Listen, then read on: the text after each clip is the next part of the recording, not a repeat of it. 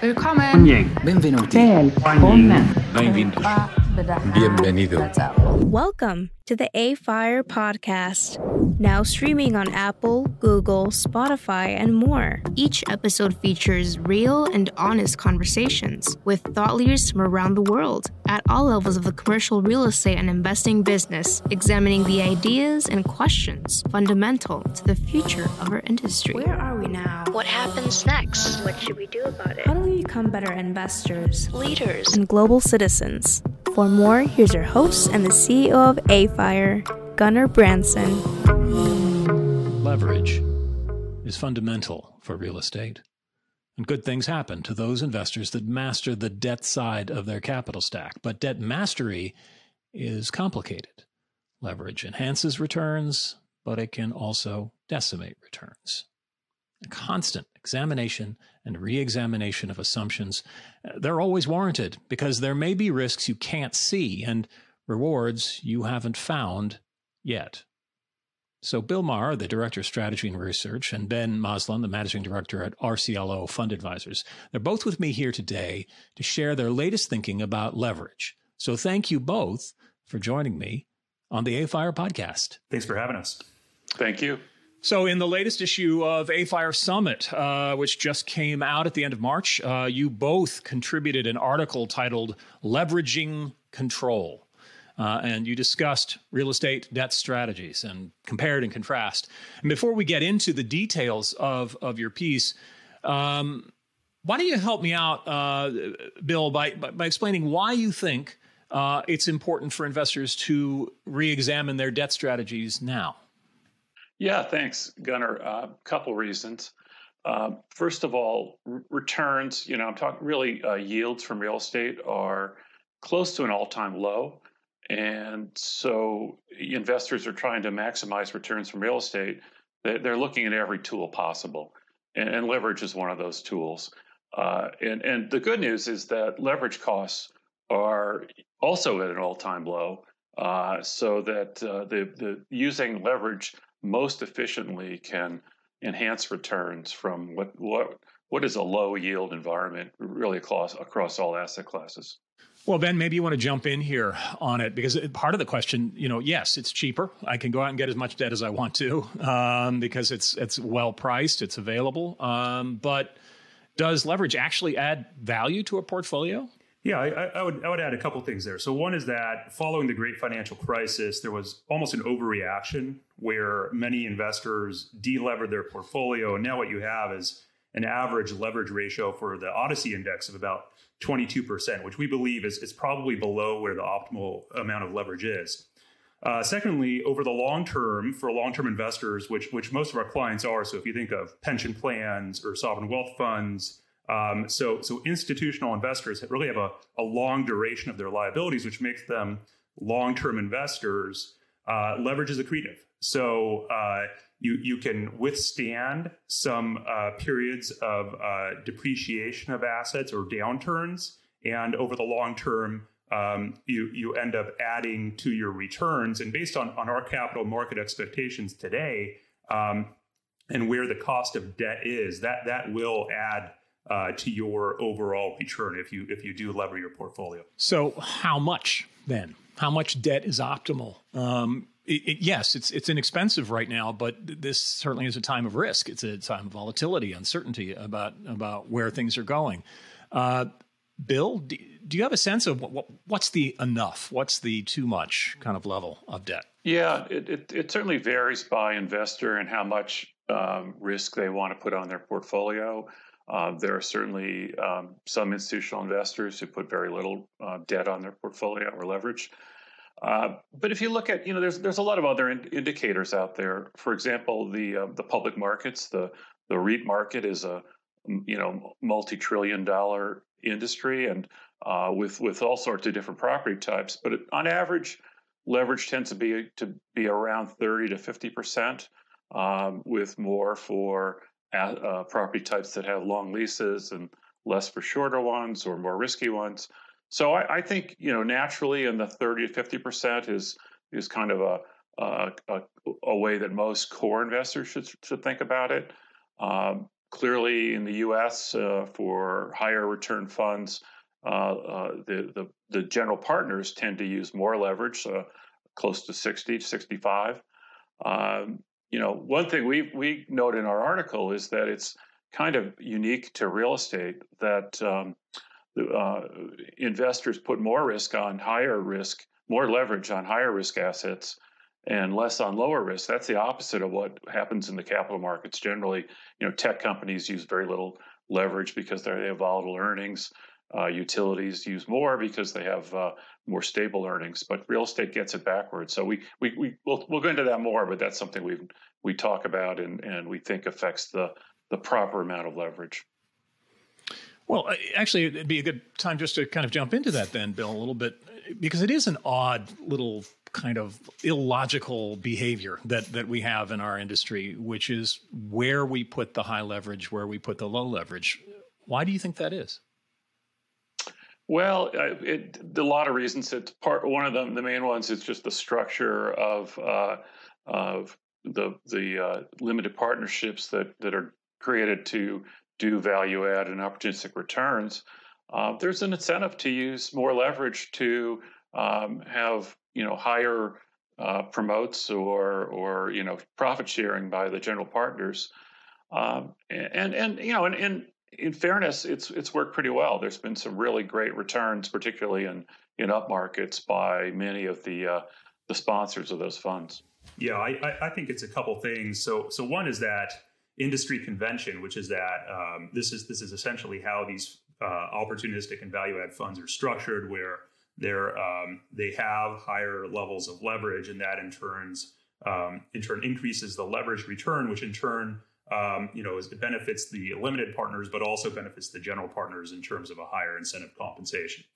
Um, the second thing is that uh, sometimes these these deals just don't pencil with lower levels of, of leverage, uh, and that um, you uh, if you have um, it, it, it, just it would make more sense to invest in a in a core or stabilized deal than a more opportunistic deal um, but for a greater amount of leverage for that opportunistic deal. In fact, um, a lot of research has shown that you're actually better off just levering up core uh, core assets to similar levels that you do opportunistic assets, and you'll get a similar level of return or even better return with lower levels of risk. Ben, you know, one of the things that jumps out of your article um, that I think I'd love to kind of hear your thoughts around this leverage happens at multiple levels. There's there's the asset level, there's the the kind of the the, the GP level, there's the LP level.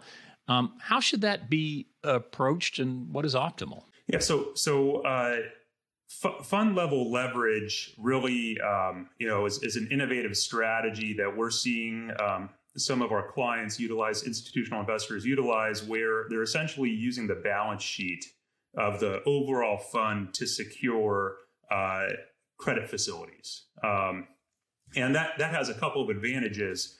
One is that um, because of the, the, the broad um, basis securitizing the facility, you, you have a lower um, interest rate, and then you also typically have lower fees associated with that with that leverage facility.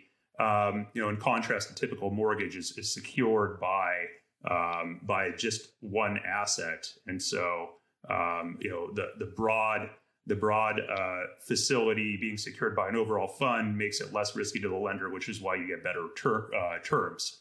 Um, know, I think I think that in addition to lower rates, there's other benefits associated to um, fund level leverage, and and one one to to highlight is greater liquidity in that um, if you're securing a uh, an asset, or, uh, if you're securing a mortgage uh, secured by an individual asset, that that oftentimes um, has uh, you know prepayment penalties or defeasance associated with with removing that mortgage, and so um, that that either um, reduces the net return to the investor or reduces the liquidity. You, you, don't really have that issue when you're using your own credit facility. You can um, you can use that debt however you choose, and then remove that debt from a, specific uh, asset if you if you want to. Um, so th- there's a, there's a lot of benefits. The downside, probably compared to an individual mortgage, is that it is recourse. um, right? So a, um, an individual mortgage is non-recourse; it's secured by the the individual asset, and so therefore the investor is not at risk beyond that. With a credit facility, um, you you you may be at risk, but but again, it's it's secured by a broad, diversified portfolio. So if one asset underperforms, or even several assets underperform, um, the broad portfolio is likely to continue to perform in a positive manner, especially over a longer period of time. And so that that risk is really um, diversified out. Um, so so there are, there are a number of benefits there. In terms of using fund level leverage, you know, on top of asset level leverage, you know, one example that um, where that may may apply is is um, ODCE funds we mentioned earlier are, are, really only levered at an average of twenty two percent, um, you know, which is below where uh, listed REITs are typically levered, um, below probably where where we believe optimal leverage is, and so you could use fund level leverage on top of the the ODCE leverage to to really um, increase the the total LTV and thereby increase returns without incrementally increasing risk at the same level. Well, Bill, given all that, what do you think would be the optimal approach or optimal strategy uh, for uh, leverage, uh, say at the LP level? Yeah, it's, it's, you know there's kind of the short term answer and the long term answer. In the short term, um, the the funds, the the value add and opportunity funds that uh, use a lot of leverage also have a lot of market power. You know, they they they've been doing this. They've been um, doing business a certain way for a long time, been successful. You know, there's very unless the um, the, the pension funds got together and really, you know, made a, a, big effort to change that. You know, that's that's going to be the way the industry will work for for quite a while. Um, I think it's the, the, the place that um, it can change is at, at, for core investing. Um, most most um, core properties, you know, in the you know the the NPI is the big the NCREIF Property Index is the big um, uh, measure of core returns, and it's an unlevered index. But but most people don't know that most of those properties actually have leverage on them. They just they don't report that leverage or the impact of that leverage. For the last twenty years or so, we've been in an environment of historically low interest rates. Um, which is odd that most of our working lives, or a big chunk of it, uh, have been spent in a realm where interest rates really have not gone up.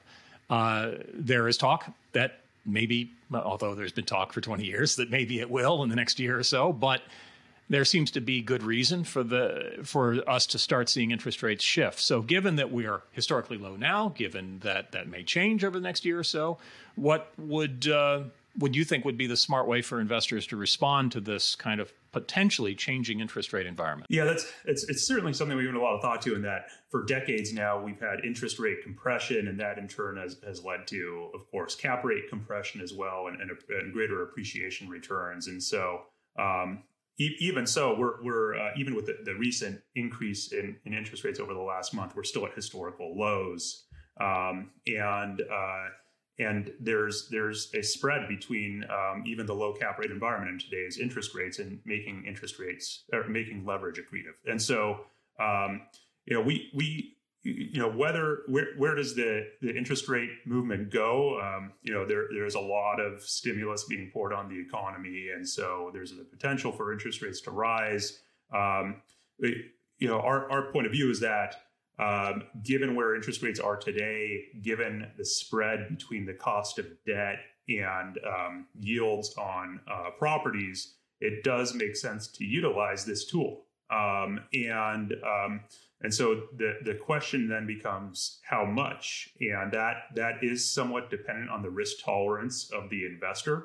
Um, you know, as, as we said earlier, the uh, the public markets, uh, listed listed real estate companies, so listed REITs, um, tend to be levered a little bit higher than uh, private um, op- private equity open-ended funds, um, and the and the optimal point of leverage is probably higher where those um, open-ended funds are, um, and so that sh- that should be utilized. And it, it you know, the, but then you know, diving a little bit deeper is, is by asset class, where the cost of debt um, and uh, and the defensive nature by property type um, makes it more appropriate to use it for um, property types that are performing better. So industrial and multifamily, for example, um, compared to um, retail properties where there may be a little bit more volatility of returns going forward, and you also may have to pay a greater cost of debt today on uh, compared to other property types. So, um, long long story short, I, you know we think that the cost of debt um, makes it accretive now to lever up your portfolio to a point. When you look at what's going on right now and what's likely to happen in the years ahead, what are you afraid of that could happen, or what are you afraid that people might miss, uh, or a way that things could go awry? Yeah, I, you know, I, I think that um, the the big, you know, what, one of the big uncertainties today is um, is inflation, and so um, you know, I not not that I want to predict where inflation will go, you know, but that but that that is an uncertainty given the amount of stimulus that's being deployed, and and so um, if eventually, you know, given the Fed's mandates, if there is truly inflation that arises, then interest rates will increase. And so, um, you know, making it if, if that was the case, this that would make this an ideal window now to to take advantage of um, of capital markets. Um, so, um, you know, that being said, I think I think we are thinking it's still a lower for longer environment. Um, you know, like not we're not going to pre- predict inflation right you know right now, but I think that we think it's a lower for longer environment, and so this opportunity is um, will probably still continue to present itself. What are you most excited about? What do you think uh, might surprise people to the positive? Yeah, I, I think from a, a, relative value perspective, real estate is, is quite attractive. Um, you know, it, it, you know, from from a, the private markets perspective, um, you know, the, the ODCE Index was down in 2020 compared to a, a very strong year to for for listed um, listed equities and even REITs. You know, haven't rebounded to the point where other um, you know public equities are, and so um, really what that means is there's an attractive spread between where uh, cap rates are today and um, and where other asset classes uh, yields are. Um, and so um, I think it, it, it, means probably greater allocation to real estate among investors, um, you know, given given the benefits in terms of as, as well diversification across uh, the overall fund from having real estate in your portfolio.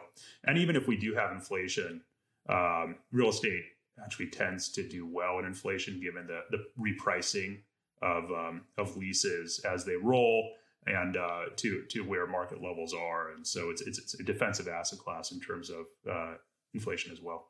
No question. And I'm starting to hear more and more of a positive outlook uh, from members as I have discussions with them across uh, the real estate space. I think there's an emerging optimism. Um, maybe it has to do with how many people have their vaccines at this point, but there does seem to be an emerging optimism. Well, we've run out of time. Ben, uh, Bill, thank you so much uh, for joining me on the AFIRE podcast. And I'd encourage anyone uh, who is listening to this to make sure you take a look at their article, Leveraging Control, in the last issue of AFIRE Summit.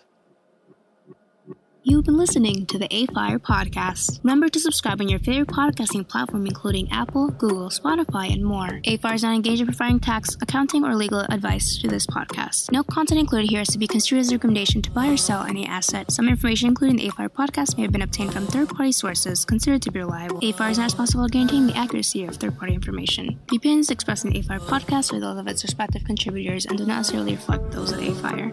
To learn more about the AFIRE podcast, including underwriting guest opportunities, visit afire.org slash podcast.